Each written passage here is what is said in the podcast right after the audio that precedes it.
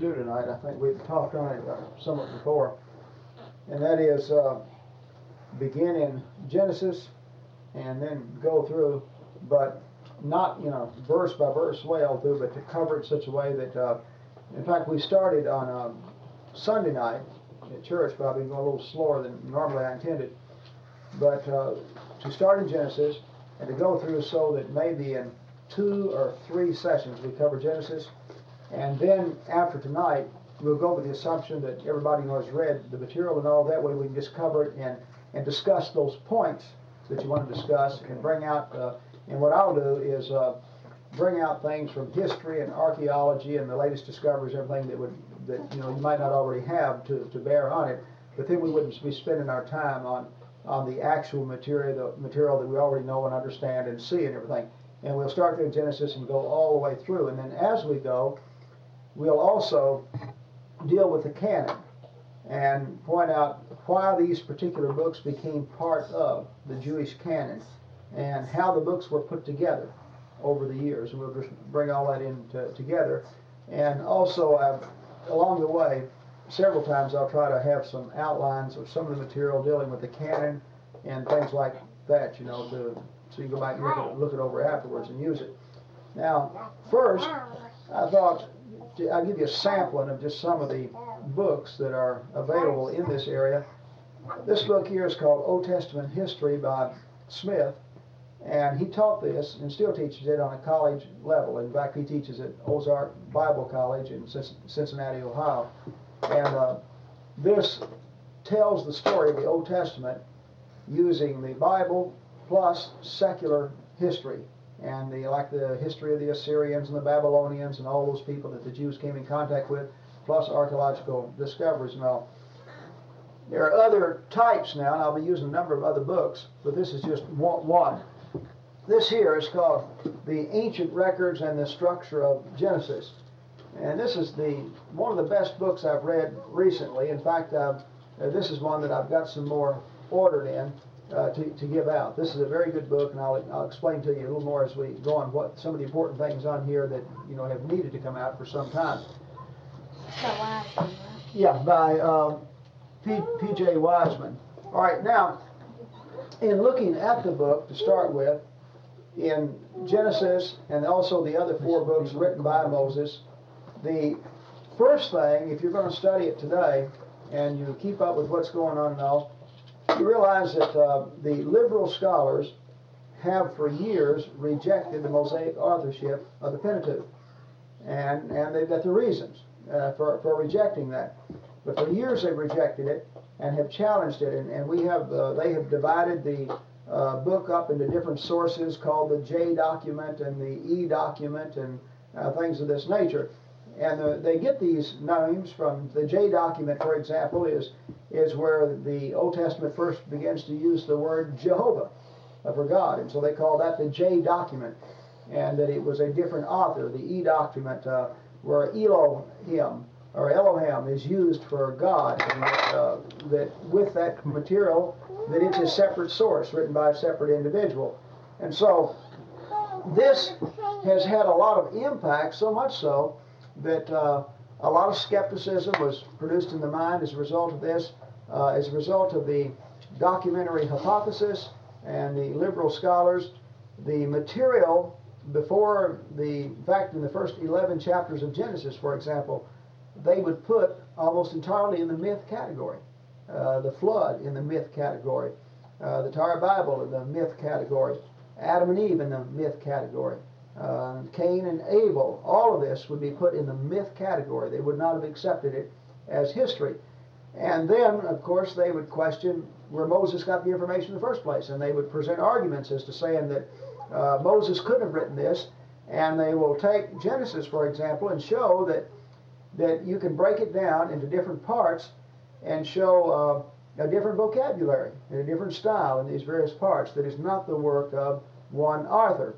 Okay, now, on the other hand, and I'm going back in the past now, even before the information that I'm going to present tonight, which is the, the various material that has come through archaeological discoveries, Christians and the conservatives, the believers in the Bible, uh, the conservative Jew held on to the Mosaic authorship of the Pentateuch and also its inspiration because of the following factors, despite whatever the liberal scholar had said. First of all, you, if we believe in the deity of Jesus based on the evidence for his resurrection, the prophecies and its fulfillment, the eyewitnesses that we can compare, and all the evidence is there, then we acknowledge also that Jesus endorsed these books as the work of Moses. And he quoted. He quoted from uh, Genesis when he talked about marriage. He said, In the beginning, it was such and such. And he goes back and he quotes from Genesis 2. Uh, Jesus endorsed uh, Abel when he, in talking about the destruction of Jerusalem. Uh, he mentioned about the righteous blood that was shed from Abel to Zechariah, the first and last person killed in the Old Testament. Uh, Luke traces the genealogy of Jesus all the way back to Adam. Uh, Jesus uh, makes mentions of, mention of Noah and the flood, and other events in that in that area too. Uh, and then uh, the other writers in the New Testament, such as the Apostle Paul, when Paul talks about the relationship of a man and his wife, and when he talks about women in the church, he goes back to Genesis in the very beginning. So obviously if this is in the myth category, then you have a real problem because you've got Jesus and Paul and the others endorsing something as historical fact that is in the myth category. But so the Christian for years and the conservative Jew said the evidence for Jesus is there and therefore stands behind that which he endorsed. Okay, point number one. Number two, the prophets of the Old Testament that we can verify their inspiration, such as Isaiah, who literally has a book that is full of prophecies that we can check out and verify. Well, these prophets, as they had a part in compiling the canon and bringing these books together, all, without exception, used the law of Moses, which was the first five books of the Bible, as their source. That was their preaching material. That was like the New Testament is to us today. And it was an accepted fact among them. It never had to be proven. You never find them trying to prove that the first five books of the Bible are inspired. It's assumed. In other words, they didn't have to prove that to a Jew. It was assumed. All right, then the question becomes how did you ever uh, get to the point where in the Jewish mind that such reverence is attached to those first five books? See, the Jews debated some of the other books. The book of Esther, for example, a Song of Solomon, uh, they debated some of these books as to whether or not they belonged in the canon. There was no debate about the law of Moses. Uh, the Sadducees and the Pharisees, the, one of the differences between them was that the Pharisees acknowledged all of the Old Testament that we have. The Sadducees only acknowledged the first five books, the law of Moses. And that's why when Jesus dealt with the Sadducees, he always quoted from what they accepted, and that was the law of Moses. Suffice it to say, you have to be able to answer why did all the Jews so reverently, all through the centuries, reverence and respect that? And so as we go back through history, we get right back to the time of Moses, and from that point on, there is that respect. All right, there can be no explanation for that except that Moses had a part in giving them that material, and they got it on his endorsement, and that he definitely had been verified in their eyes as a spokesman for God. And so they took that, they took it uh, on the basis of Moses. And so you can nail that down. So we have this battle going on that really started in the last century. Well, I should say the really 1700s, 18th century. Until then, there had never been any question in this area. But in the age of rationalization, uh, when there, as a result of certain studies that were going on in the, the Tübingen school in Germany and other places, there was a lot of skepticism uh, concerning the Bible that was being propagated, and then that is when the various theories began to arise concerning the books of the Bible, and that is when they began to go over them with a just a meticulous, fine-tooth comb, and the documenting hypothesis came forth concerning Genesis and these other books.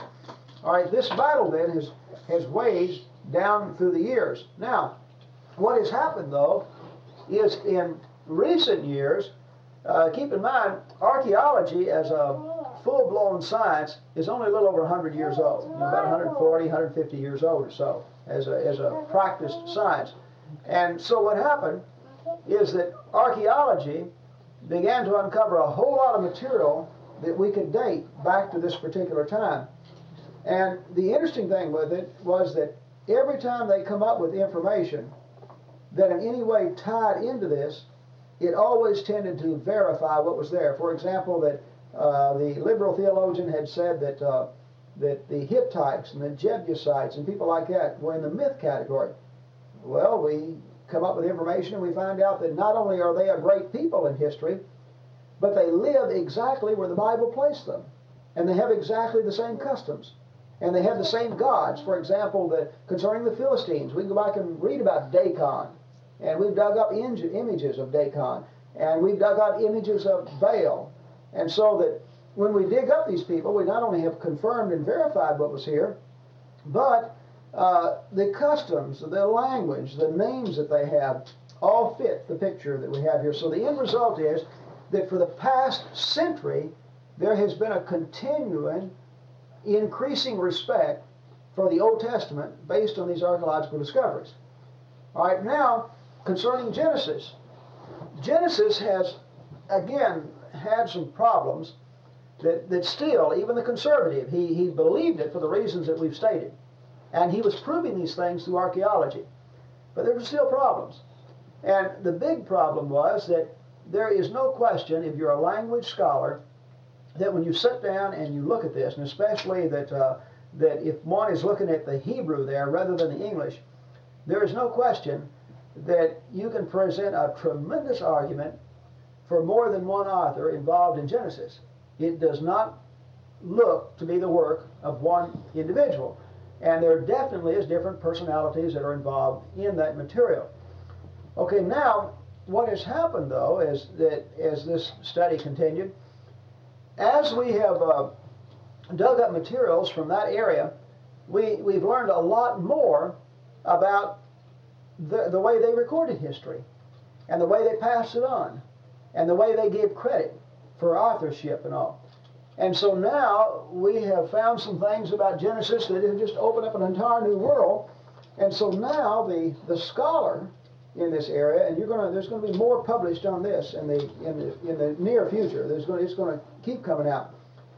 Now we can sit down and we're to study, and I can show that uh, Genesis definitely was written by different authors. It was written by eyewitnesses concerning the events as they happened, and that what Moses had was this material, plus we can only guess at how much more. And he simply put it together in the same way that Luke did. And so Mo, Moses is doing two things. He's writing as a historian who's gathering the materials that's been recorded. In other words, before the conservative scholar has battled with the liberals, see, sometimes when conservative and liberals have battled, what I found out is that the reason they couldn't settle anything because eh, sometimes both of them were wrong, and each of them were biased. And, and the conservatives, some of them couldn't have it any other way other than God had to dictate that to Moses, you know, and they thought of the Holy Spirit as just dictating every single solitary word. Well, no matter what you believe about inspiration, if you're a liberal scholar or just an honest scholar, you can discredit that. You can show that the Holy Spirit did not dictate, you know, every single solitary word, that the vocabulary and the personality and the scholarship of the individual, we can tell a difference in the writing of Luke and the writing of Mark. We can tell that Luke is a far more educated individual.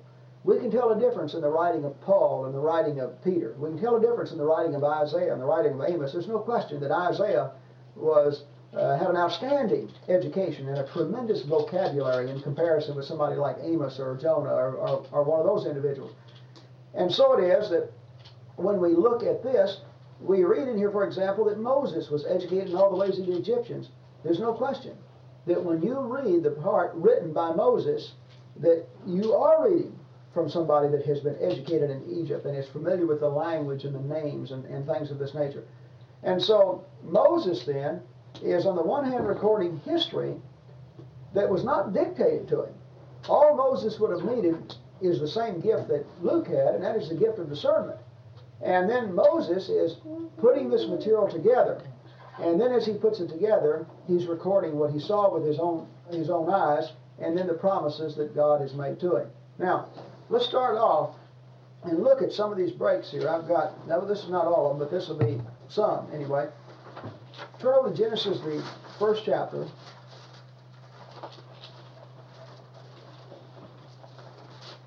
We start verse 1 In the beginning, God created the heavens and the earth. Okay, then come on down in verse 4 of chapter 2. Notice what you have there. This is the account of the heavens and the earth when they were created. Okay, so he tells you in verse 4. Now, we, it's easy for us to miss this little statement because, see, we put our chapter 2 up there where verse 1 is. All right, now remember, chapters and verses are arbitrarily chosen by us. We've divided it up.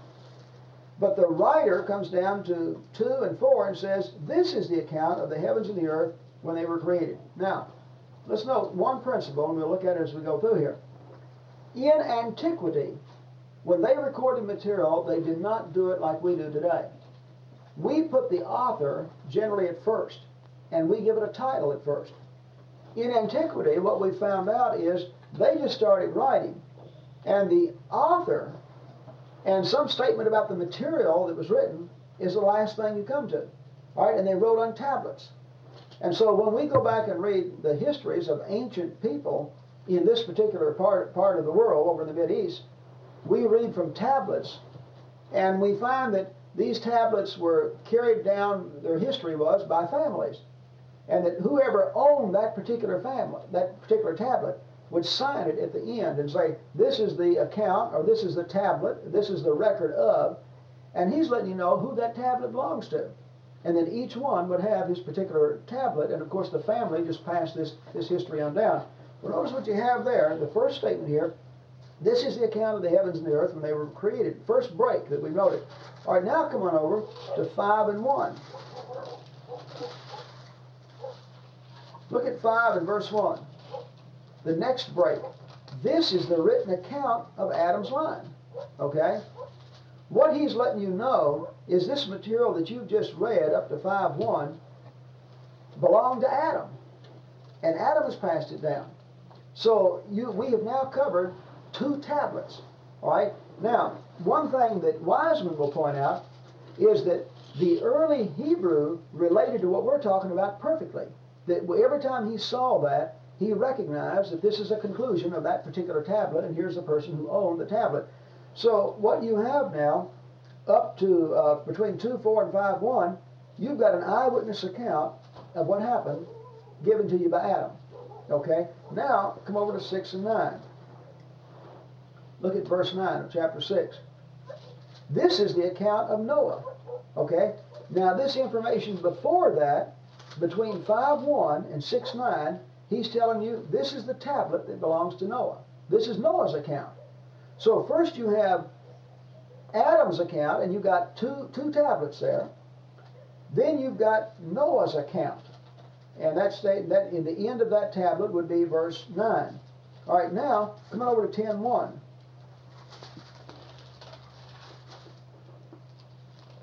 Notice the statement here. This is the account of Shem, Ham, and Japheth. All right? Between 9 1, or 6 9, I should say, and 10 1, that is a tablet that belongs to Shem, Ham, and Japheth. In other words, the, the history that you're reading there of the flood, Shem, Ham, and Japheth were there, and they're letting know you have their eyewitness account of that material. Just as before that, you've got Noah's eyewitness account. Before that, you've got Adam's eyewitness account. And so, so far, we've got four tablets that, that Moses is putting together. Okay, now, come over to 1110. 1110. This is the account of Shem. And so from uh, 10.1 to 11.10, this particular tablet belonged to Shem. And so what Moses is letting you know is that he has just copied this material. Now, keep in mind, the way we've learned all this, first of all, scholars have always noted these statements in here. These are the generations of such and such. This is the account. They've always noted that. And they just didn't fully understand it. They just knew it, knew it was there. But now, as a result of all the discoveries in that area, we found out that all of those tablets end that way. And that when uh, an ancient historian read history like that, he understood it as something where you were reading the account. In other words, this part is dealing with that particular tablet. Okay, now come on over to, uh, let's see, eleven twenty-seven. Eleven twenty-seven. This is the account of Terah. So he's letting you know that from uh, 1110 to 1127, that is a tablet that belonged to Terah, the father of Abraham. Okay, now come on over to 2512.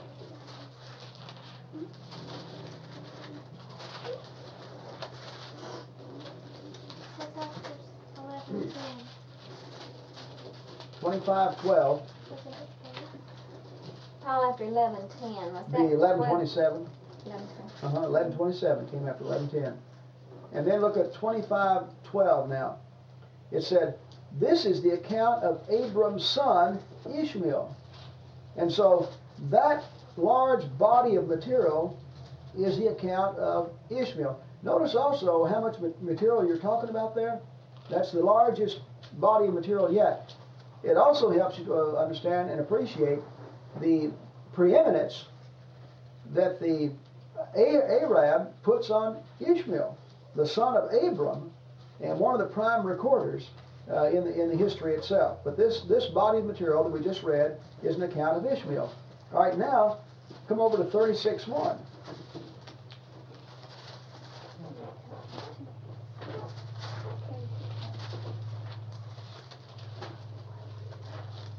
out and said, This is the account of Esau.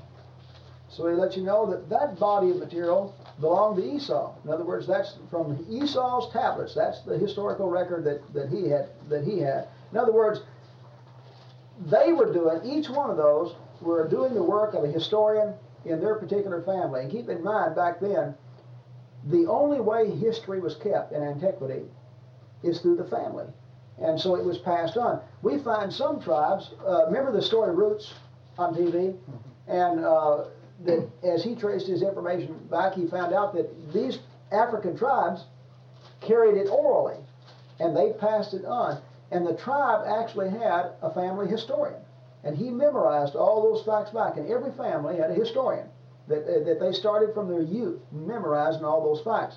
Well, see, because of this, for years, liberal scholars gave a certain amount of credits to this early part of Genesis, but the reason they didn't give the full credits that conservatives did is because whereas conservatives had no problem with uh, perfect material because of their belief that the man was guided by the Holy Spirit. But the liberal, of course, will not accept anything other than the natural mind that's recording. So then the liberal had thought, well, there is a lot of truth here. But you've got to keep in mind that antiquity, in antiquity, it was only passed on orally, and so there has to have been some, something lost in transmission. And so that some of the stories have been maybe magnified and made a little bit bigger than they actually are. Well, then what we found out, though, is that this was recorded in written material. And of course, the discoveries we've made in writing in that area have just been fantastic. And we realize now that, that Moses actually has written documents that go all the way back. And the interesting thing about writing now is we've proved that every single solitary time that you find man operating in a civilized situation, he has writing. And it's not some infinite thing, it's writing that is sufficient for his particular situation. And it goes all the way back. Okay, now come over to 37 2. 37 and 2. Uh, notice this. This is the account of Jacob. And so what he's letting you know there is that this particular tablet that we just had belonged to Jacob. Well, Okay. obviously, when this book, when the Bible was divided like this, they that wasn't realized, right? They didn't Because understand it. They always break it right at like where 36 back when we talk about the account of Esau. It makes it look like what's following is the Yeah. account. Right. So they also And didn't realize What that. happened that for years, some for the first thought of scholars on that is that he's talking about what's following instead of what went before. Yeah. But and then and then they thought, well, they've only picked the more prominent individuals, you know, and that it only and it's concerned about that. But then when you read it, one thing they were always bothered about is that uh, when you look at the context, it obviously has to do with what went before. You know that it, it obviously had to do with that. And another thing to show that it was a historical record, another thing that always bothered them is there is no more impressive or important character than Abraham. Yet you don't have, in other words, if you're doing just generations of important people, the question is, why don't you find one saying these are the generations of Abraham or this is the account of Abraham? Obviously, Abraham did not record a tablet, or at least Moses did not have access to that. His, his father Terah did. And so what Moses is doing, he is setting down, and they and the Hebrews carry these tablets. In other words, keep in mind that they've gone into the Egyptian captivity. Uh, they still have these ta- as they go into there, just like we just read of the tablet of Jacob.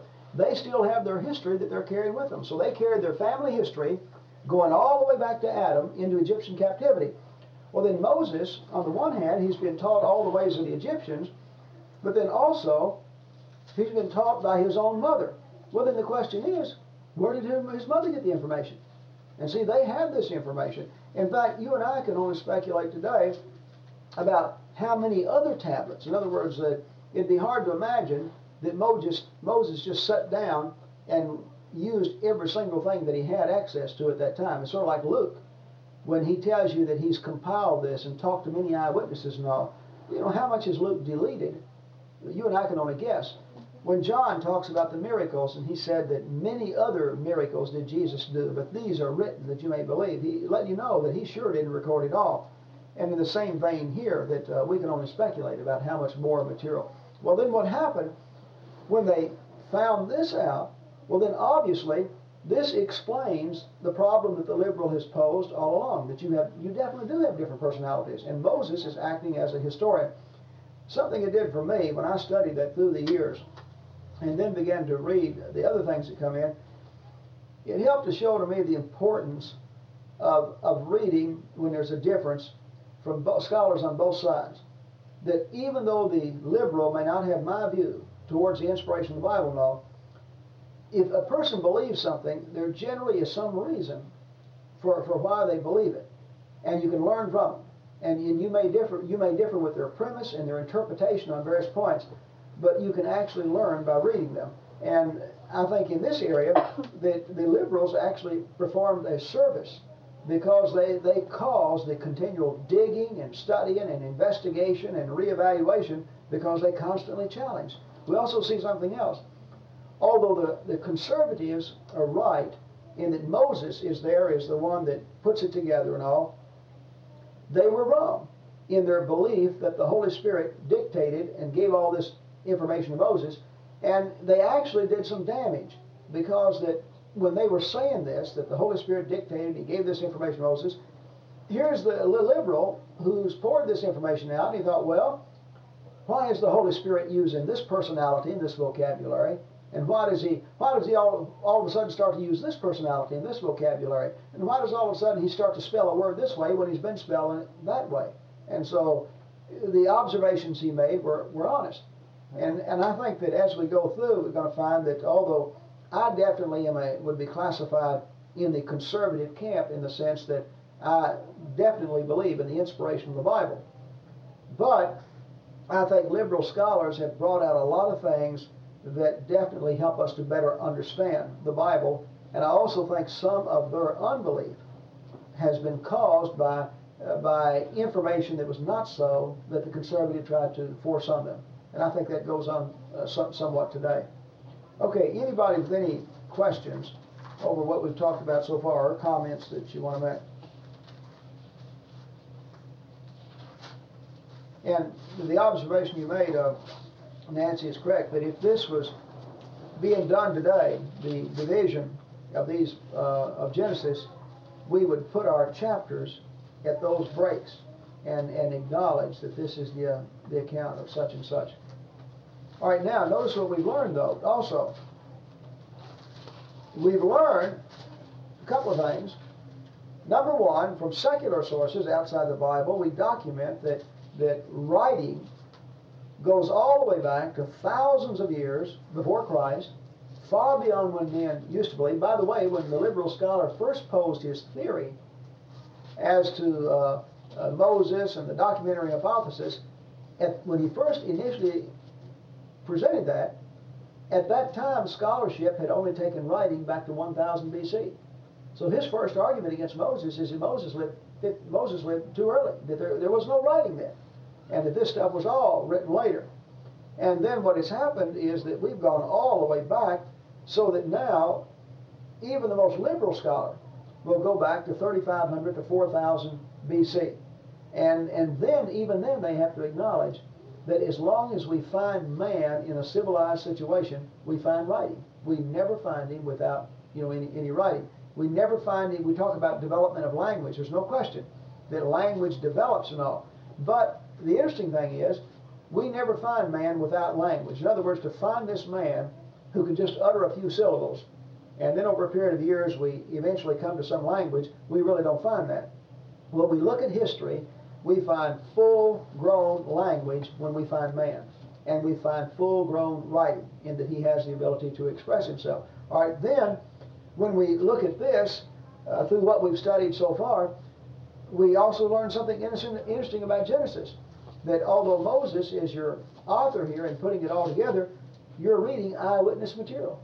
That when you're reading the statements uh, concerning uh, Cain and Abel, that you're reading Adam's historical record of, of those events. And when you're reading the start of the flood and all, you're reading Noah's tablet. And then after the flood is over, you're reading the tablet of Shem, Ham, and Japheth, his sons. And then you're reading the tablet of Shem. And then right on down the line that you're reading the tablets of these individuals who were eyewitness of all this and also had access to other materials that we don't even have access to at this present time. So tie that in with the fact that you also have the endorsement of Jesus and the apostles and the prophets, and the fact that all archaeology has brought forth information that has tended to verify and confirm this, then you, we have reached a point now where you can look at Genesis and say that there is absolutely no valid, unbiased reason for not accepting this as historical fact. There's just unless you're just going to say I just don't believe history, period, or I don't believe it unless I can see it, because you simply cannot deal with history in a more concrete way than we can deal with this. And keep in mind, obviously, the part of the problem is insurmountable. We're talking about thousands of years in the past. There's no no question that that, that part of it is insurmountable. But with the uncovering of all the materials and the knowledge of the language and the evidences all, that we have it in such a way that we can deal with it and know that we're dealing with historical fact. Now, as we go through Genesis, here's what we're going to do. We'll just get started on it tonight a little bit after the introduction there. But as we go through it, we, we want to first of all give every part of it the test of, of truth. And some of these are number one, truth is logical. When we read these things, are we dealing with something that is logical to, or possible to the human mind? Next, truth is harmonious with itself and with anything else. So the next question we'll be asking is Are these facts harmonious with all the other facts in the Bible? And then, second, are they harmonious with all the facts of antiquity as we have them? Okay, if we can prove that we're dealing with something that's logical, that's not contrary to any fact that we know of, and if we can show that it is harmonious with all the other facts in the Bible, and then we can show it is harmonious with all other uncovered facts at that time, tie that in with the endorsements that we've mentioned, and you literally have a case for truth in history that I don't know what you could do to make it any stronger. In other words, I, I think that you have you have done everything that you could possibly do from a historical perspective in dealing with truth. And I don't know anything. Uh, if you were going to study about Abraham Lincoln, I don't know anything you could do with in the investigation to make it any stronger than what we've got when we when we deal with the Bible. How come at the end of Genesis it doesn't say these are records of? All right, we'll get we'll get to that when we uh, keep in mind. Uh, I'll start with uh, dealing with it right now. We think of this as five books, right? It's not. We we have divided up into five books. Moses is responsible for Genesis, Exodus, Leviticus, Numbers, Deuteronomy. But Moses didn't think of it as five books, and the early Jew didn't think of it. You see that this is we have divided it up into five parts. Okay, but Moses just gives us the material, and and we'll get into that. You know, the statement that you mentioned there. We'll get as we go further. We're- does that later. yeah, uh-huh. but I'm saying that uh, that we're just dealing, we're getting started here with with the material that Moses himself was not privy to, and then we'll come, we'll, we'll go from there. Now, this part we designate Genesis, Genesis is a word that means simply, in fact, you've got if you've got a little heading at the stop, it means the beginnings. So you read there in the first, in the beginning. So that's how we name this section the beginnings, based on that. Okay, now Exodus. Exodus is a word that means the departure. So when we hit that part in the story of Moses, where we're going to deal with the departure of the Israelite out of Egypt, then we just simply designate that Exodus or the departure. Okay? Leviticus comes from the Levitical priesthood. When we hit that part of Moses' writings that deal entirely with the Levitical priesthood and all the rules and regulations and the things dealing with the Levites, we just call it Leviticus. All right? Numbers. When we come to that point where Moses and Joshua are concerned about numbering the Israelites to go to war, in other words, they would number a certain amount of people from all the 12 tribes. They would not number the Levites. They were the priests of God. They would not go to war. They would not number any man under 20 years of age. And so we, we run into all kinds of numbers there as he gives us the exact amount from each tribe. Well, then we broke that down and we just simply call that numbers. All right? Deuteronomy comes from a word that simply means deut, has the root meaning is second and it's the second stating of the law. When we come to the latter part of Moses' writing, what he does, as he, he sums up, he goes back to the law that he's already given, and he states it again with commentary and explanation. And so, what you have in Deuteronomy, really, a lot of it, is from a real long sermon that Moses preached. In other words, Moses knows that he's not going to the land of Canaan. And so he preaches a sermon to these Israelites and he goes back in their history. And most of Deuteronomy is a restatement with explanation of what you've already read. And this and it's a very key restatement and with, with some explanation that's not given earlier. This sums up the work of Moses. Now, when we come to the end of it, we'll find that Moses will endorse Joshua as the man and, and will lay hands on Joshua and that miracles will be wrought through Joshua as God makes it clear to the people that he's picked Joshua to relate to replace Moses. Joshua will write the latter part of Deuteronomy, including the death of Moses, and then the book we refer to by his name.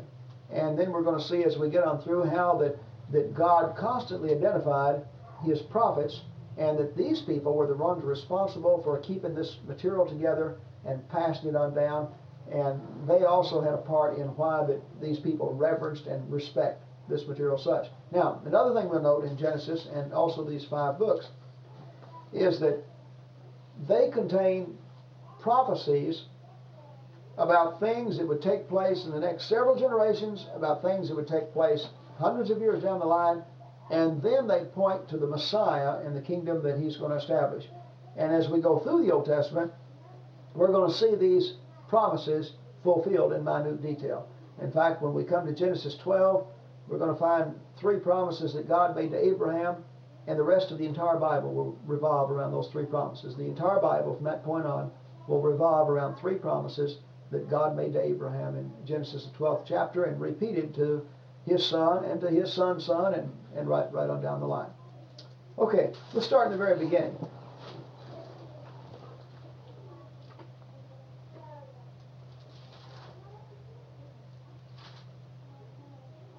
See. Uh, Barbara, would you want to start with verse chapter one, and uh,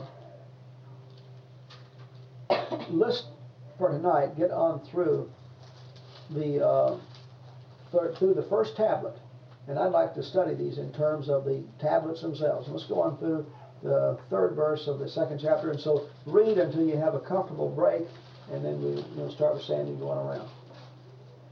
In the beginning, God created the heavens and the earth. Now the earth was formless and empty. Darkness was over the surface of the deep, and the Spirit of God was hovering over the waters. And God said, Let there be light, and there was light. And God saw that the light was good, and he separated the light from the darkness. And God called the light day, and the darkness he called night. And there was evening, and there was morning, the first day. Then God said, Let there be an expanse in the midst of the waters, and let it separate the waters from the waters. And God made the expanse and separated the waters which were below the expanse from the waters which were above the expanse, and it, and it was so.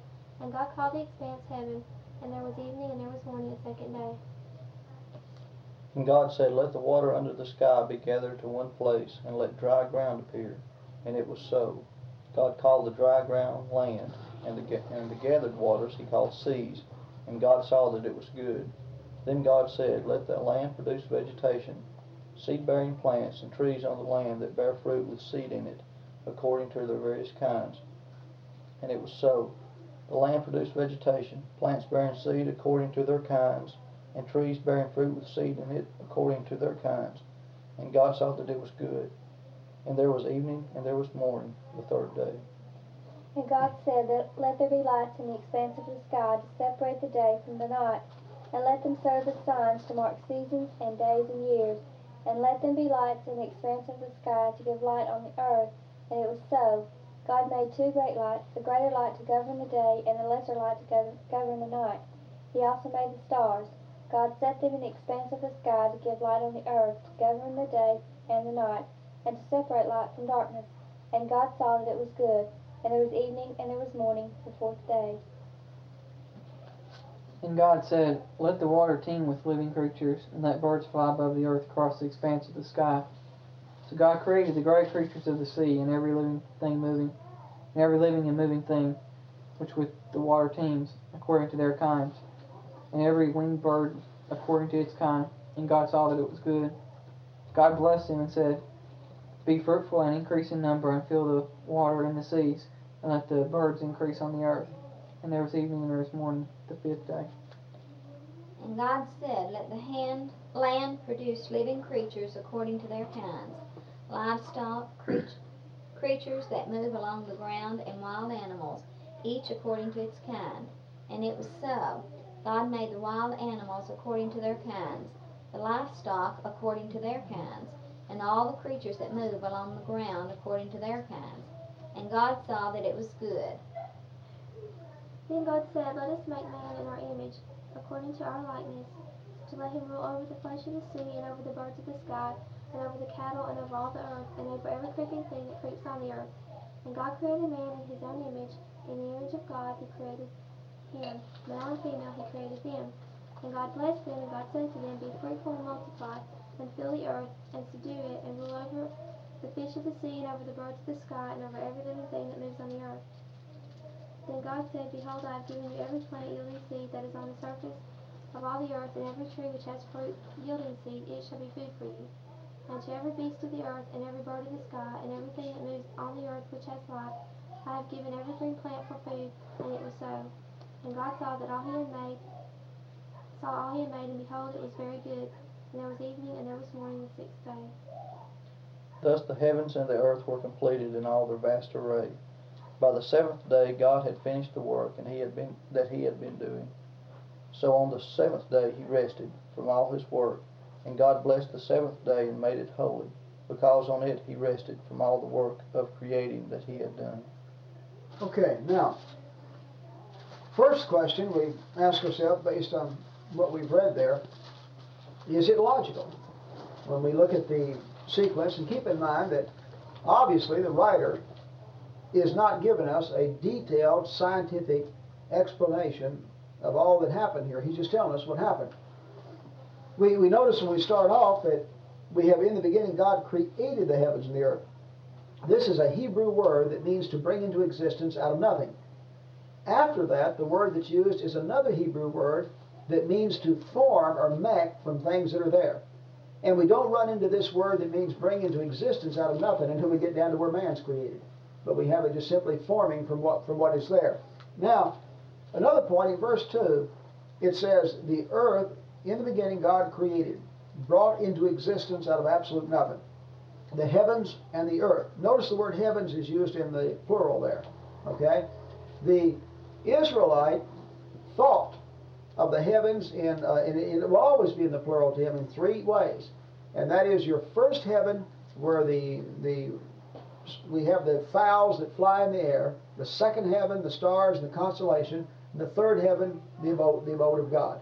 And so he thinks down here, and, and, and it says, or possibly became. Okay? This is a Hebrew word that can be translated either was or became, depending on the context. And so we have a context here that really is uncertain. And scholars have debated this down through the centuries. And some of the translations that you will pick up will have became there. All right? You could not, I don't know how anybody would prove that that's wrong. Uh, the best you can say is either is a possibility. Okay, now when it says the earth became formless and empty, and darkness was upon the surface of the deep, the Spirit of God hovered over the waters. Then you have God said, Let there be light, and there was light. Okay? There, as a result of this word here that can be became, some theologians believe the possibility of what is called the gap theory. And what the gap theory states is that God created the physical universe and, and, and, the physical things, and it was here for a period of time. You can only speculate about how, how long. And then it became formless and empty. Then God started to remake it in the way that we have now. Now, the people that believe that would believe that during this period of time that God was actually preparing this place for what was going to come after.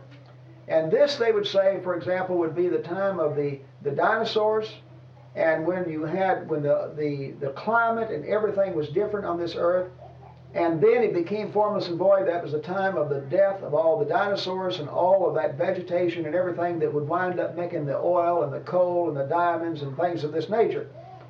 And then after that, God begins to form it in the way that we have it now. And so when he said, let there be light, then really the, the sun and the moon and everything was already created. It was all created at first. But now the cloud covering, the haze, and all that's involved, that God would bring it into existence so it could be seen, make it so that it could be seen. Uh, they would point out, for example, that when God, you read about Him making the stars and the sun and the moon, and, and you have access to that right away, that in reality, that we, are, we have stars out there that are so far away that it takes hundreds of light years for their light to even get to the earth. And so that when that star was initially created, that there would take that period of hundreds of light years for that light to travel here unless God was going to perform a miracle and it, it didn't need that. But then the question is, why, you know, on that? So I'm saying that those who believe the gap theory believe that the sun and the moon, the stars, that this universe was, was made by God and it existed for no one knows how long. It became waste and void. And then what you have there after that is the forming and the making of things in the way that they are now, and, and then of course the light becoming accessible to the earth and things like that. Now, keep in mind, a lot of people who who reject that, for example, those that are involved with the uh, Creation Institute, they totally reject that. You know, they have a beginning point and then seven literal days period. You know, and they consider all of that fudging and all. But keep in mind, the people even that believe that are, are putting it forth as a theory that's possible if this word here is became instead of was. I believe personally that there is a very real possibility. In other words, that the when I read the evidence, when I consider the uh, uh, the proven case for antiquity, uh, in other words, there's, there's no question, but that this universe has all the marks of antiquity that goes far beyond thousands of years, and it, it, it's just simply there. And, there, and there's some, and, and the evidence that are, is given in many ways is comparable to rings on a tree. In other words, we know that a tree puts on a ring each year, and uh, and, and, the rings vary in size according to the uh, the the amount of water it has. Well, in the same way, uh, the kind of uh, the evidence that is used in determining the years that things have been here is of the same nature, and uh, at least I've been convinced at this point that uh, that the evidence is indicative to my mind that the physical universe has been here more than just a few thousand years. And not in the form that we have it right now, but that the material that, that has composed this earth as we have it now, it's from material that's been around for a long time. Personally, I don't understand why this bothers anybody. Uh, one day is with the Lord is a thousand years, a thousand years is a day. Time means nothing to God. He doesn't exist in time. And why that bothers anybody is beyond me. And the reason I'm concerned here is because I'm afraid sometime that in fighting the theory of organic evolution, that in the process of fighting a wrong that I believe can be dealt with and discredited, that we sometimes chase some of those people away from the truth by making the Bible say something that it does not say. And I think we have to be careful there. And we, I mentioned that earlier on the liberal and conservative bit, but I think we have to watch ourselves that uh, some of us who are not scientists and we take dogmatic stands sometimes on something that is not really a proven fact that can be looked at another way.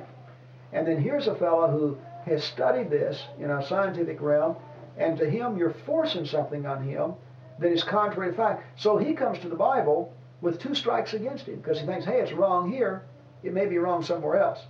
And I think that we need to realize, need to point out to him that listen, that when they say that that it's only been here a few thousand years, that is a theory. There are also very good biblical scholars who have full respect for the Bible that believe that it goes way beyond that and believe that this word here allows a possibility for something else. And so at this point, I wouldn't take a dogmatic stand either way. I'd just say that there is extremely strong evidence, and surely I know uh, some of the people that I'm that I have read a lot from and respected. And in fact, I read from both sides. I read from the uh, institution of Institute of Creation Research and get their publication every month. I also read from John Clayton. Uh, the Creation Research Group, based in California, totally rejects the gap theory. Uh, Clayton, although he accepts it as a theory, definitely leans in that direction. You know, and, and I respect him not only from his scientific viewpoint, but from the fact he's very objective, you know, in, in his entire thinking. So what you're saying is that Genesis does not demand that the earth's been here only a thousand years. No. Or the Bible Or a few thousand years. No. Right. And so if they prove that it's been around for longer than that, that doesn't disprove the Bible. Doesn't do anything. And people that do that sometimes back themselves in a corner, and if it's proven that it's been here longer, Right. It's just like uh, the, uh, to give you an example, that religious people back in the Dark Ages uh, made this, kept, you know, making the statement that the uh, Earth was the center of the solar system. And so here comes a scientist along, and he says, no, the sun is the center of the solar system. around with that. He was branded as a heretic. I mean, here's a scientist branded as a heretic for a scientific truth and uh, excommunicated when in reality he was right. Right. But the truth is, the Bible never taught what he was uh, actually teaching. And there have been several times over the uh, centuries where somebody, some religious person believes something. A good example is Bishop Ussher. He's the one that uh, that first put it down that the uh, Adam goes back to 4004 BC. Well, we now know, even conservative scholars know, that his reasoning was wrong. That his he operated on the premise that you that in reading the chronology that you have a direct father son with the exact amount of years, and now we know that there's gaps in that chronology. That uh, the writer has given us the important characters, and we know that there's gaps, and we can prove it. And, and we only speculate as to how big the gap is, but there's no question there's gaps. We also know now that uh, the Jew tended to round off numbers, and he didn't think in as specific uh, terms as we do. We knew he also he operated by a different calendar than, than what we do now. And so now uh, we know at least whatever we- we'll say that you can't say it's 4004 BC, but because that was put forth as a fact and, and thought of as something that's taught in the Bible, well, then here comes uh, young people going to high school and college and studying uh, facts in, uh, in their along with their various theories and all. And although a lot that is put forth in their scientific realm was in the realm of theory, a lot of it's fact. And, and you can factually say that man has been here longer than 6,000 years. I mean, the most conservative scholars that I'm reading from will put man here in a civilized form for about 10 or so thousand years. And so that, uh, and that's man in a civilized form. So there again, the Bible got a black eye because of bad theology. And, and so this- thing of the scientist and the, the uh, theologian and goes back and forth. In fact, if you notice the uh, Clayton's uh, tablet, his paper that he writes on, I think it's cute. He has the Bible here, and he's got the theologian and the scientist shooting at one another and calling one another bad names, and, and then he has some little statement to the fact that uh, that you know the Bible and science is harmonious. That sometimes we have bad theology and sometimes we have bad science, uh, and the problem is there. But it, the problem is not between the Bible and science. I think a lot of people try to, to look at Genesis and try to get from it things that it wasn't written to tell us. It wasn't. It wasn't written to give us a scientific explanation of of how the earth was created and, and a time frame. That's that wasn't its purpose at all. It was, eh, the whole purpose, from what I can see, is God did it. In the beginning, God created the heavens and earth, and then God did this, and God did that, and that's the, the whole thing. And then to give man the information concerning his fall, uh, the, why he's going to die, and, and then this promise that God made to bring a Messiah and, and redeem man and carry that promise on down. Well, this wasn't written for for 20th century man, educated educated man in, in, in the United States. Right. This was written for all people everywhere, every time. And to, to somebody, if Adam, he's wanting to know how this world came about, this is written in language that he can understand, that anybody can understand. You know, it's not written in some scientific formula type thing. I mean, in a way, it's a evidence in and of itself. Some of the, the language, the way it's used, um, you'll probably get to that through here. The way talks about uh, the the real uh, pure or basic way it talks about things like the greater light and the lesser light, the greater light to rule the day and the lesser light to rule the night.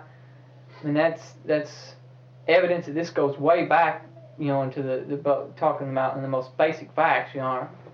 Well, it's like things that we would make the statement that everything is made up of atoms, and uh, they would have had no conception at all. They had, in fact, when God told them to go out and to conquer and subdue and everything like that, everything was based on law, and God knew that man had the intellectual capacity to conquer and subdue the earth. And I believe even at the Tower of Babel, we see some recognition on God's part of the intellectual capacity that He has given man, that man is made in the image of God. I believe that mankind as a whole, I believe that we have the God given ability to understand every single solitary thing about the physical universe. And I think given enough time, we'll just learn more and more and more. But right now, you just think of what we know now in comparison to 100 years ago or 100 years before that. And how much more time is going to go on, I don't know. But I, know, I just believe that the evidence, to my mind, is indicative of the fact that man has the God given intelligence to figure this place out. And, and he's done a pretty good job of doing it through the century, and he couldn't do it if it, if it wasn't for the laws and the way it's designed. All right, now, I mean, I want to ask one more question. Back to the gap theory.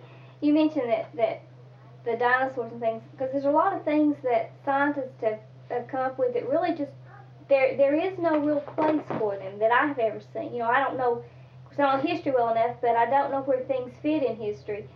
But this, the gap theory then could, could be a way of explaining how those things could have existed that the scientists are coming up with that we really have no place to to place them in our time that we know of? Yeah, well, see, it's interesting that even when we talk, say, for example, about the the dinosaur, there's no question the dinosaur was here. That's a fact. There's no question that he lived at a time when the Earth was a lot different than it is now. There's no question about that. The dinosaur could not exist uh, in the way he did then in, in our system, the way the way it is now. There's no question that the Earth at one time did not have a north and south pole in the sense that we think of it. There's no question. It's a matter of fact now that the entire Earth at one time had a moderated climate. We're going to come when we study the flood. We'll begin to see some things there that affected a change. But I'm saying as a matter of fact that we can say scientifically that at one time the entire Earth had a different, a moderated type climate. And how many other things that were different, you know, we can only speculate about. But there are certain things there that are in the realm of fact and those facts will fit, you know, in, into that into that theory. And so, I think when you've got a word like that that can be translated either way, and when that you definitely have uh, evidence that uh, that the Earth has an antiquity that goes far beyond thousands of years. I'm talking about the physical universe.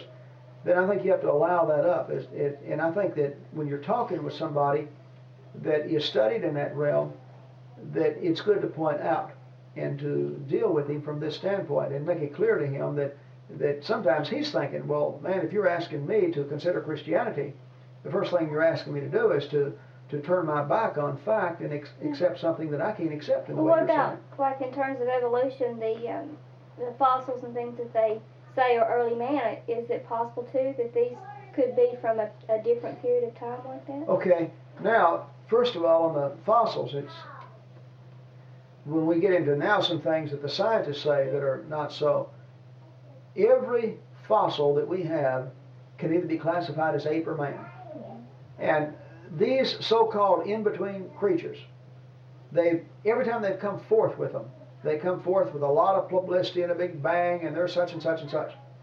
But when all the evidence is finally gotten to, we find we're dealing with an ape or a man, and there's nothing in between. And when you see the drawings, uh, they'll, they'll show you a drawing here of an ape, and then you got man, and you got all these characters in between, and they get more man-like as they go in this direction. But those drawings are strictly out of their imagination. First of all, when you look at a, a skeleton, how do you know how much hair? Uh, it's like when, when somebody looks at, at our, our skeleton after we die, how will he know whether I was bald headed or have hair? And all they're looking at is skeletons. So anytime they put hair on anything, it's obvious, you know, that that's the, and yet they do it in a gradual way with less less on man. All right, now some of the characters, like uh, the the more they've studied, uh, man, you know, at one time they made a big thing on him as something sort of in between. But now, you know, we've they've studied that thing, and and one of the first things they began to note is that Neanderthal man had a cranial capacity uh, for his brain of 2,000 cc on the average. Well, the average person today has 1,500 cc capacity. So Neanderthal man was actually operating with a bigger physical brain than what the average man has today. He was a big. So we now know that Neanderthal man was just a, he was a big man. And then some of these people, like Heidelberg man, all it is is a skeleton of a man found in Heidelberg, Germany. That particular Peking man, skeleton of a man found in Peking, China. And so all of these can be put in distinct categories. There's been several times where they've even tried to to push something uh, as an in-between that turned out to be an absolute hoax. In other words, there's been willful dishonesty. So Piltdown Man is a good example. There was willful dishonesty involved in trying to come up with this in-between. So those, uh, what bothers me is here we get to the, we talk about uh, believers sometimes making the Bible say more than it actually says or say something it doesn't say. Those people sometimes are so biased in favor of organic evolution that they try to say things that they have no proof at all other than their bias. And so when a kid sees those pictures of the ape and man and those characters in between, he doesn't know that all of that's just an artist's drawing. That Java Man, for example, consists of, say, a part of a skull, part of the jaw, and part of his hip or something. That's it. That's Java Man. And that most of those characters you see, that they really only have very few bones that they're going by. They don't have a complete skeleton. In fact, to the best of my knowledge, unless there's something been found, you know, since I've read on this last, we do not have a complete skeleton of a dinosaur. That when, when you see that skeleton of a dinosaur in the museum, a whole lot of those bones are plastic. Uh, we get a certain percentage, and then we began to speculate on what it looked like. And when you see the drawings of the dinosaurs and all, this is all we've got is parts of the skeleton, and that's strictly out of the imagination of that person. I think one thing too with evolution, evolution of man that we've been that we has been written about. Most of those people in that field are from an atheist point of view, and they start from the concept that there is no God. Right. Mm-hmm. And so anything that they find or or try to explain, they they base it on that there is no God. That's not a possible explanation. So they don't even deal with it, and so they have to come up with a theory that explains it in a way that that a God is not involved. So you have a, as you said, a real biased interpretation, and you know that is it's hard to conceive of, of such a biased interpretation, and, and it's, it's hard to, to argue against because they don't accept your argument. Right. I mean, there's there that's not a, They're- that's not a They're possibility. premise forces. And that's why that anytime you consider a miracle, no matter what kind of evidence you present, they're always looking for a logical explanation. And the same thing with prophecy or anything like that. The- And the reason is their premise is there is no God. If there is no God, there can be no miracle. If there is no God, there can be no prophecy. And so if there is no God, obviously you can have no creation. And so their premise is of such that they are forced to believe the other. And, and when they don't have sufficient evidence for it, their attitude is, well, I know we can't prove it. In fact, uh, let me quote one of them. But the only alternative is God, and that's ridiculous. And so, therefore, you know, the evidence will eventually come. and that's their attitude on it. The, the evidence will eventually come in that realm. But they operate on a completely different premise. Well, they actually too go against scientific, what we know from experience scientifically, as far as one kind giving birth to another kind. Okay?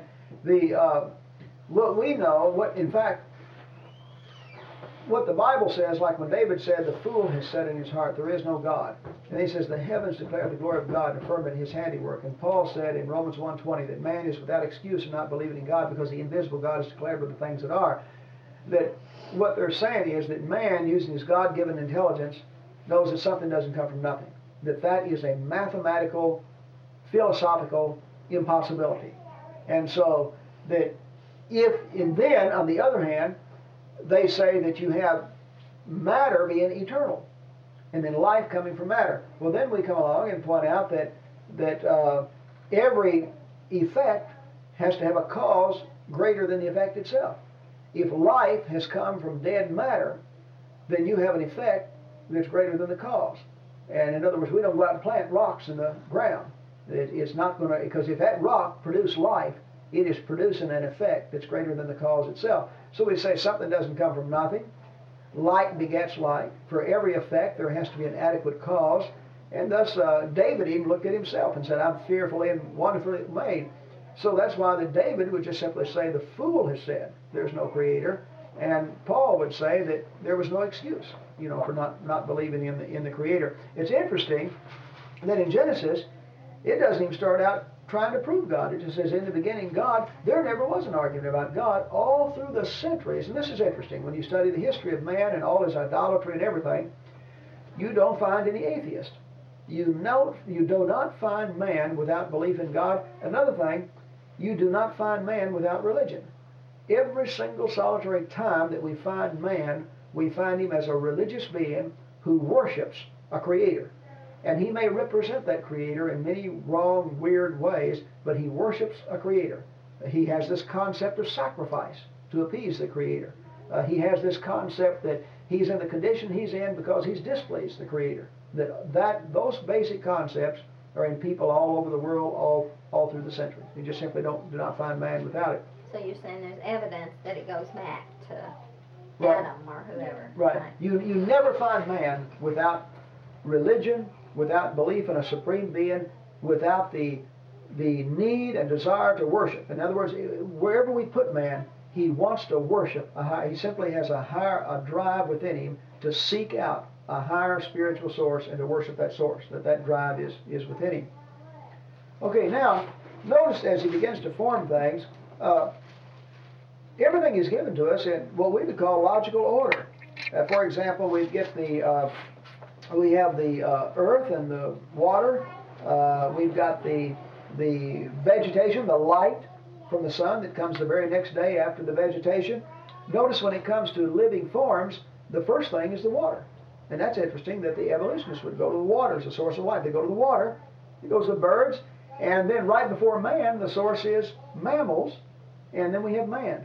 So it, it gives life to us in actually the order that, from simple to complexity, that the evolutionists would actually put it. All right, then, uh, as he, uh, let's see, another thing as we go through here, and he forms things in the way that we have them now, there is something again that's interesting from the Christian standpoint. And over and over he says there was evening and there was morning the first day. There was evening and there was morning the second day. He doesn't just say day one, day two. And I say that because that uh, some Christians have postulated a day age uh, theory in Genesis. Personally, I just I don't believe that at all because it's like to me the author has went out of his way to make it clear to you that he's talking about 24-hour periods because it doesn't even make sense to me that he would say the evening and the morning was the first day and the evening and the morning was the second day and he goes all the way through that. Well, then after he does that, we come on down to chapter 2 and it says in verse 1 the heavens and the earth were completed in their vast array. By the seventh day, God finished the work that he'd been doing, and on the seventh he rested from his work, and God blessed the seventh day, made it holy. Well, then we uh, come on to the point where the people of God are told to remember the Sabbath and keep it holy, because on the Sabbath day that God had rested. And so we have six days set forth with a morning and evening, or evening and morning. And then we come to this point where God sanctified or hallowed the Sabbath day and set it in that way. I never did see any reasoning behind that anyway, because if God could create the sun and the moon and the stars and all in 400 years, if He could create that, He could create it in Sure. one day. You know. Yeah, there's that was that's part of it when it comes to uh, the forming of things. Obviously, God could use 24 hours, or He could use one minute, or He could use 400 years. And and, and so the He question he is not what can God do, but why does He state this in that way? Now another thing to think of on that too. Going back in antiquity, all through the years, all through Jewish history, up through the early years of the church and all, it had never been understood in any way except seven literal days, six days, and God rested on the Sabbath. Now, the gap theory, though, you can go back centuries in the past, uh, even go going back before Christ, and you'll find Jews that, that recognize that. In other words, that's a Hebrew word, and some of the Jews believed it became, and some of them put was, and those that put became had the gap theory there. So I mean that it's it, it's something that goes all the way through. But when it comes to this day age thing, there was no day age concept until the appearance of organic evolution and the conquering of so many minds with that, and then it seemed to be, you know, an attempt to compromise in that realm. But I, I really believe that the language is too specific here. There's no question that the word day sometimes refers to a period of time, but not when it is given a specific number, and not when you have statements like, you know, evening and morning in the way that this is. Okay, now, uh, uh, let's see. Uh, in verse 2 of chapter 2, the seventh day, God finished the work that He'd been doing, so that on the seventh day He rested from all His work. God blessed the seventh day and made it holy, because on it He rested from all the work that He'd done. Over the years, this is a passage that, in all honesty, I've never felt 100% comfortable with. You know, I was brought up just like you have been, you know, always taught Sunday uh, in a special sense. And by the way, there's no reservation in my mind that, that I believe without question that Jesus was raised on the first day of the week and the early church met on the first day of the week and partook of the supper to commemorate that and all that. You can document and go through the history and prove that. The question is this thing of the seventh day Sabbath, that uh, the statement there to my mind, if I'm just honest with it and forget about my background and everything like that, is that a long time before the law of Moses, from the very first of creation, the seventh day was set apart and hallowed and blessed and sanctified. Later on, when Moses gave the Ten Commands, he would give this as a reason, going back to it. Because, why keep the seventh day Sabbath? Because in six days God created the heavens and earth, and he rested on the Sabbath day. And then, of course, that was true all the way down the line. Now, when you go to the encyclopedias, it something that was interesting to me, and read about the Sabbath day in the early church. All the encyclopedias are in agreement that during the lifetime of the apostles, that all the apostles kept this, the, they came out of Judaism, they kept the seventh day Sabbath, and that the early church kept the seventh day Sabbath as a day of rest. And then they would come together either late Saturday night, and see, Saturday night was the first of the week to them. In Acts 20, where it says they came together on the first day of the week to break bread, and Paul preached at midnight, they were coming together Saturday evening after the Sabbath day, and then to break bread. And the historical record outside the Bible shows that the, the Christians kept the Sabbath as a day of rest. Then, late uh, in, the, then in the evening after the Sabbath, really Saturday night, which was the first of the week, they broke bread. And then, over a period of time, they started to do it early on the first day, you know, Sunday morning. But Sunday was never anything but just a common day to them. In fact, remember it says Paul preached at midnight. Then he went up, broke bread, and they ate. Then it said that Paul departed and went on his way. So Sunday was just simply a, a travel day for him. And then you can actually show where the changing of uh, Sunday, or from Saturday to Sunday as a Sabbath, took place over a period of several centuries. And then Constantine in the fourth century was the one that officially said that Christians would keep, you know, the first day. Now, where I'm at in my thinking at present is one day in seven is one day in seven. Sabbath means rest. And the whole question, when I think of the New Testament, is being a covenant of the Spirit and not of the letter. And I think of Christianity as being worldwide as opposed to the nation of Israel in one little locality there. The, the question is, is there any difference in, in what day of the seven? And my personal feelings at present, and I'm subject to, you know, still studying this matter, but my personal feelings are that, that whether you kept Saturday or Sunday, I really don't think is the important thing. I do believe that one day in seven belongs to God. I mean, personally, I feel that that's my feeling that, that one day in seven belongs to God in a special sense, above all of the days. Uh, whether that day be Saturday or Sunday, I have no problem at all with the seventh day of Adventist. If he wants to keep the seventh day Sabbath, uh, I could easily, uh, you know, that uh, keep the seventh day Sabbath also, or I can keep Sunday, you know, as it. Uh, but it's uh, at least that's my feeling on it at the at the present time. Does that word rest mean the same thing? means to cease from labor.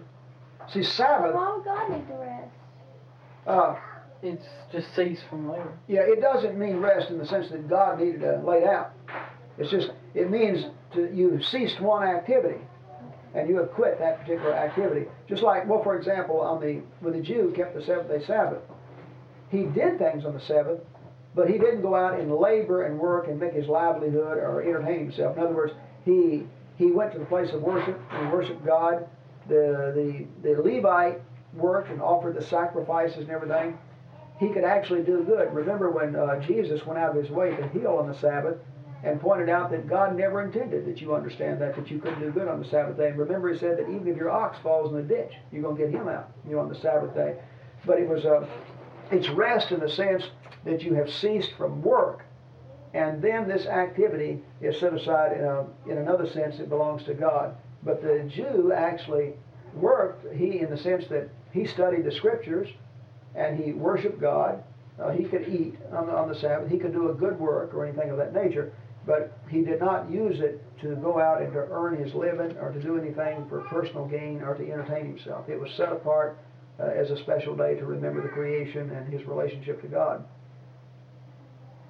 What about uh, Paul's teaching in Romans chapter 14 and 15 about the weak and strong? And the weak had uh, they had they would not eat meats, they would not drink, and they esteemed certain special days. And the strong would eat meats, and they didn't have any problem with the apparently the drink, uh, drinking whatever they were talking about then. And uh, they didn't. They looked on every day alike. And Paul didn't he say the strong the the ones he referred to there as the strong, that they were the ones that were correct, you know, but that they should not, you know, didn't he say that they were the ones that were correct in their understanding? He said, "Don't look with contempt," and he told the others who believed there, he, you know, what in a matter of, he said, "Don't, you know, In well, first con- of all, don't judge your your brother, and then don't."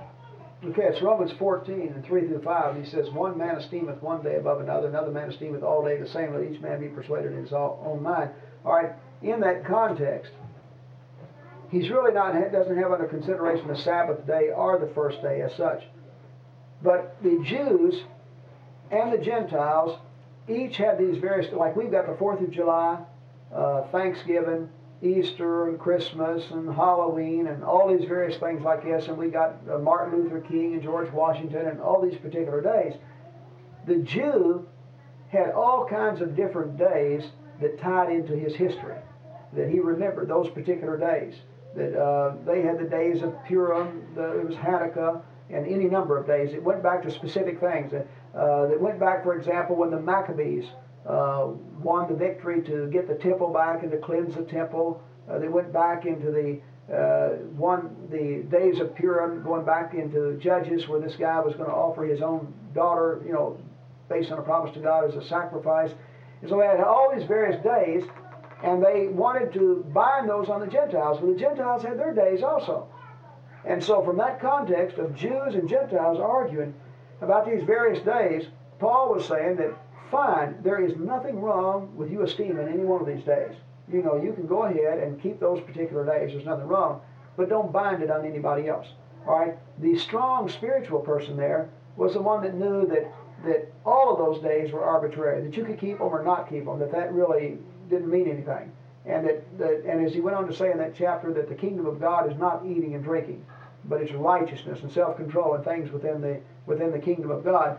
And so the strong one realized that Christianity had nothing to do with arguing about eating particular meats or observing the particular days or anything like that, that it was a spiritual type thing. But what they were arguing about, though, eh, in using that in the, the vein you're speaking of, Steve, as if to throw away, say, the Sabbath, that would also do away with the first day. In other words, it, if you're going to use it in, in, in that sense. And when you go back and look at the initial people that received that letter, they never understood it as applying to the Sabbath or taking the Lord's Supper. When they did that, they understood it as applying to uh, the various days that the Jews and the Gentiles were arguing about. And same with the meats. What he really had under consideration there, I don't believe Paul was endorsing what the Jew would call unclean meat. I don't believe the Jew ate the unclean meats from uh, you know all that he never did give up his his dietary habit. But what Paul was the unclean to them was meat that had been offered to, to idols. And what Paul is saying is that if you know that idol is nothing, and it doesn't bother you to eat that meat, fine, go ahead and eat it. There's really nothing wrong with it. But for the person that is bothered in his conscience about the fact that meat's been offered to an idol, and therefore it's something holy to to that idol and all, then don't don't come along and try to force that guy to defy his conscience and eat the meat. But the meat was not uh, something that was unclean under the law of Moses. It was actually meat that they offered to idols. It was under consideration. We went over that in that Romans class, but I don't think we we studied it enough. We uh, probably more than anything else just because we were running out of time in the class. But as far as what it meant to them at that time, I think if like you said, like that's the way it was talking to them specifically about them cases. But we just said, you know, what was the teaching to the the weak and what was the teaching to the Yeah. strong and everything like that instead of you know understanding exactly what the situation. But see that that uh, they have, I think, over the years past, some Christians have used that in arguing with the person that believes the Sabbath day. But then they would turn around and keep the first day themselves and bind it. In other words, they would tell their members, you know, you need to worship God and, and take the Lord's Supper and things like that. Well, the same, if they're going to use the same argument throws out the seventh day Sabbath, throws out the first day too. Because it, you know, it, but but in its context, he really doesn't have under consideration the first or the Sabbath. He's talking about all these things. He's handling some problems. And the Jew and the Gentile, the early church had no problem with when they partook of the Lord's Supper and keeping the Sabbath. That was never an argument or a contention among them. The argument was all these various days that tied into Jewish history and all these various days that tied into the, the Gentile history. And that was their argument. And Paul was just simply saying that, you know, that you've got the right, uh, for example, you'd say that uh, to us as an American Christian, if you want to observe the 4th of July, go ahead and do it. Uh, I believe, although Jesus wasn't born on December 25th, there's def- you definitely couldn't substantiate that historically. If you want to set aside a particular day and observe the birth of Christ, go ahead and do it. Uh, if you want to observe Thanksgiving and remember something, go ahead and do it. But don't come along and bind it on somebody else. Don't tell them they have to observe that particular day also. Any other point in there that we need to? Uh, in chapter 2, verse 4, it says, This is the account of the heavens and the earth when they were created. Uh, it really doesn't give you any idea of who actually wrote it or, or who kept it. No, it just tells you you've got that. Ta- well, it would have had to been. Oh, the next one is Adam, and the only assumption I can make that is it would have had to been Adam's. And he's just the difference is uh, Adam could offer the next part, and he would have had to got this information from God. All right, and keep in mind that before Adam's sin in the garden, Adam was in direct communion all the time with God, and I can't even. Uh, in other words, it would be hard for me to uh, even imagine Adam in that direct communion with God, not doing a lot of asking questions, and God telling, you know, Adam and all. So this, at least to my mind, was I believe Adam would be the logical choice as to who it belonged to. It came, if, if that's the way it came, then it's, it's probably pretty full. And also, I tell you, where, it- where it's very important in, in the study, of the thing we mentioned, it's obvious it's talking about what went back, you know, and Right. not, not what's, Right. what's yeah. headed on. Um, it's interesting because uh, right after that, and it's, it goes through and starts giving you the story of Adam and Eve.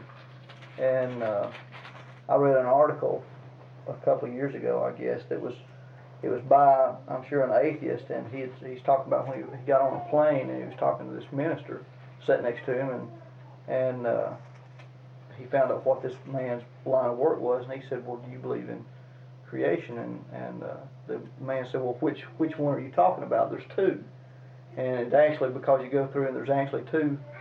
Right. It, it you get the general creation, and then it goes back and and uh, catches the story of Adam and Eve uh, again, gives it to you again. So, and this this writer had made a big deal out of it that this preacher couldn't handle this, and it just really frustrated him. And um, it it shows you that that we need to the need of studying.